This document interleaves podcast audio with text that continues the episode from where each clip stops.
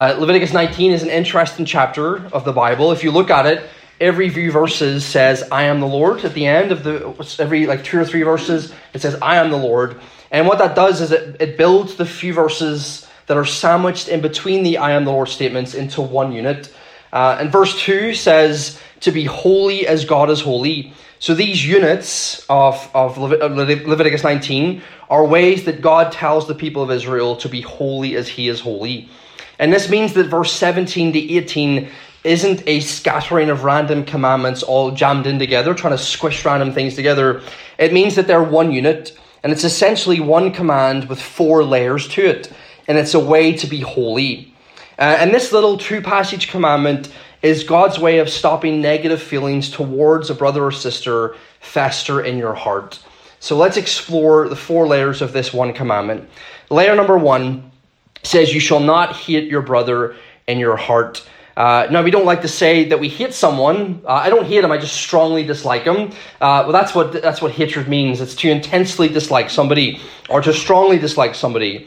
Now, if you take the one another and the daily exhortation commands of the New Testament seriously, as you should, then there are going to be times when you will hurt one another and are hurt by one another, where you will offend one another and be offended by one another, when you will upset one another and be upset by one another, and you will sin against one another and be sinned against by one another as well.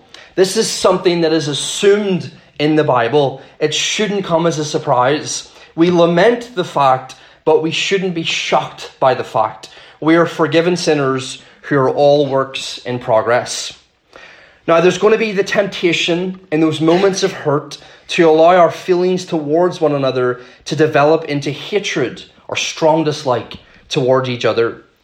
That's because your flesh and my flesh doesn't produce good things. It still produces all the bad things. Your flesh loves to hate. God here in this passage tells the people of Israel in those moments of hurt not to hate. God knows the human heart, God knows the fragility of human relationships. So, what are we supposed to do instead of hating each other when we are wronged by each other? Well, the answer in these verses is very interesting. So we get to level two. Level one, don't hate your brother. Level two, but you shall reason or rebuke frankly with your neighbor, lest you incur sin because of him, or lest you share in his guilt. God's answer is this instead of hating him, speak frankly to him about the wrong that's been done. This verse is a command to correct, to rebuke, to speak directly and face to face. This might not be what nice people do, but it's what kind people do. Being nice means you'll be polite and do what is pleasing or agreeable, which means you won't confront sin. You'll pretend you're okay when actually you're deeply offended or hurt. You'll quietly get on with it all with fake smiles and greetings, but you're never commanded to be nice in Scripture. Being kind, however, means you will care and do what is helpful and loving, and kindness is a command of God. Instead of harboring ill feelings, God states here that open communication with the one who has wronged you is the way of holiness. Love does cover a multitude of sins, but as Matthew Henry says, love covers sin from others, but not from the sinner himself. Love also speaks the truth in love. It was Charles Dickens who created the saying, least said, soonest mended, not Jehovah God. Least said, soonest mended, according to this verse, is sometimes the way of hate and not the way of love. It might be nice, but it isn't kind. So if your brother has offended you, if your brother is at fault in some way, and if your brother is in sin, what should you do? This passage says that instead of harboring that against him until it becomes hatred towards him, you should speak to him. This passage explains that hatred would lead to you not speaking to him about it, but love would lead to you speaking to him. There are times where you must, through calm and kind reason, bring your brother to a sense of his fault, his offense, or his sin. Friendly reproof is a duty that we owe to one another, and we ought both to give it and take it in love.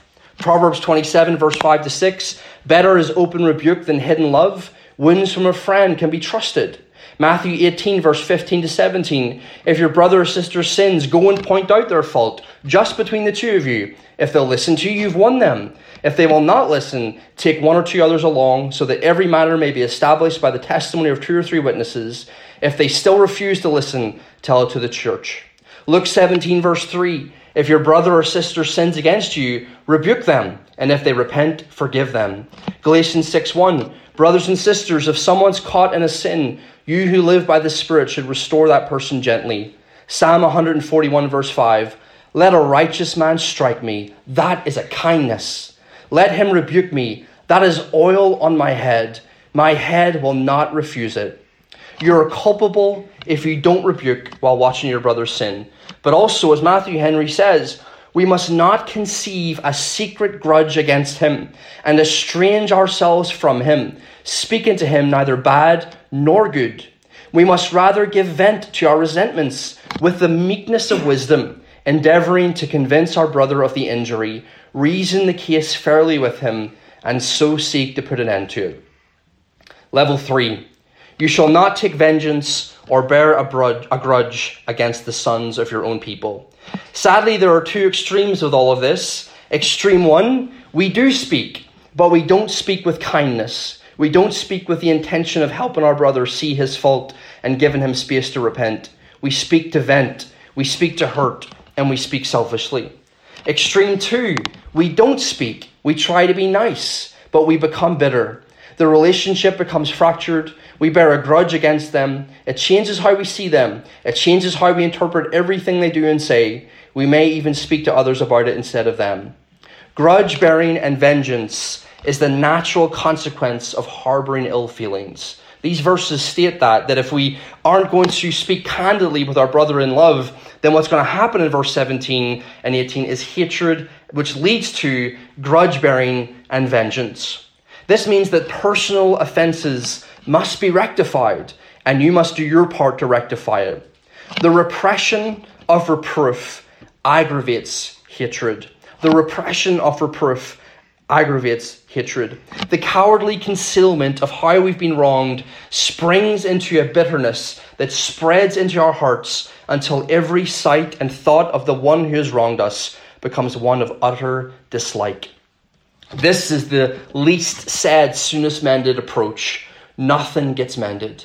The relationship remains fractured. Our brother remains in his fault. And this is where being nice instead of being kind and biblical takes us to brokenness. The cowardly and nice way is to not speak while remaining bitter, holding a long lasting grudge, and perhaps even telling others. The courageous and the holy way, the way of kindness, is to speak, to quietly confront and love. Level four, but you shall love your neighbor as yourself.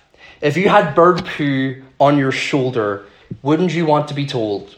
If you were about to accidentally drink poison, wouldn't you want someone to tell you?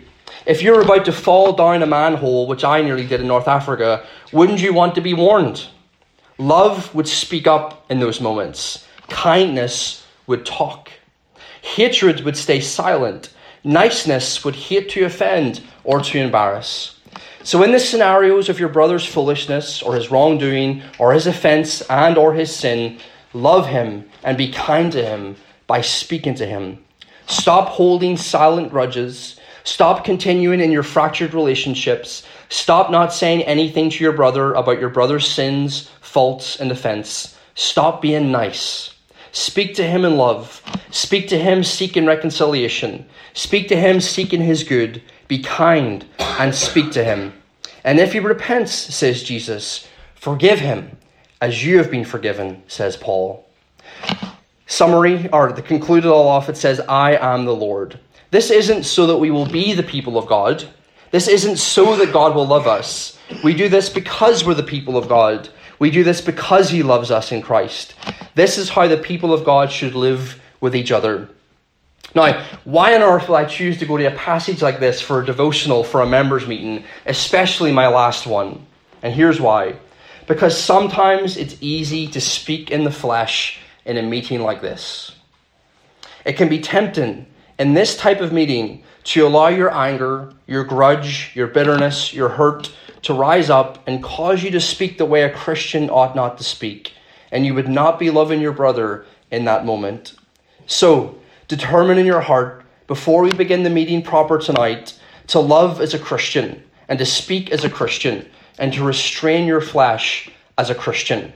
But also determine this instead of continuing the grudge, instead of that constant battle of the flesh against that brother, instead of being satisfied with the fractured relationship, instead of being nice, that you will seek him out in these next days or weeks and talk to him face to face because you love him and want there to be true Christian love between you because you want to be kind.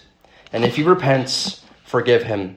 And if he refuses to see it and refuses to repent of it, don't hate him. Hand it over to God and seek to love the one who would despitefully use you.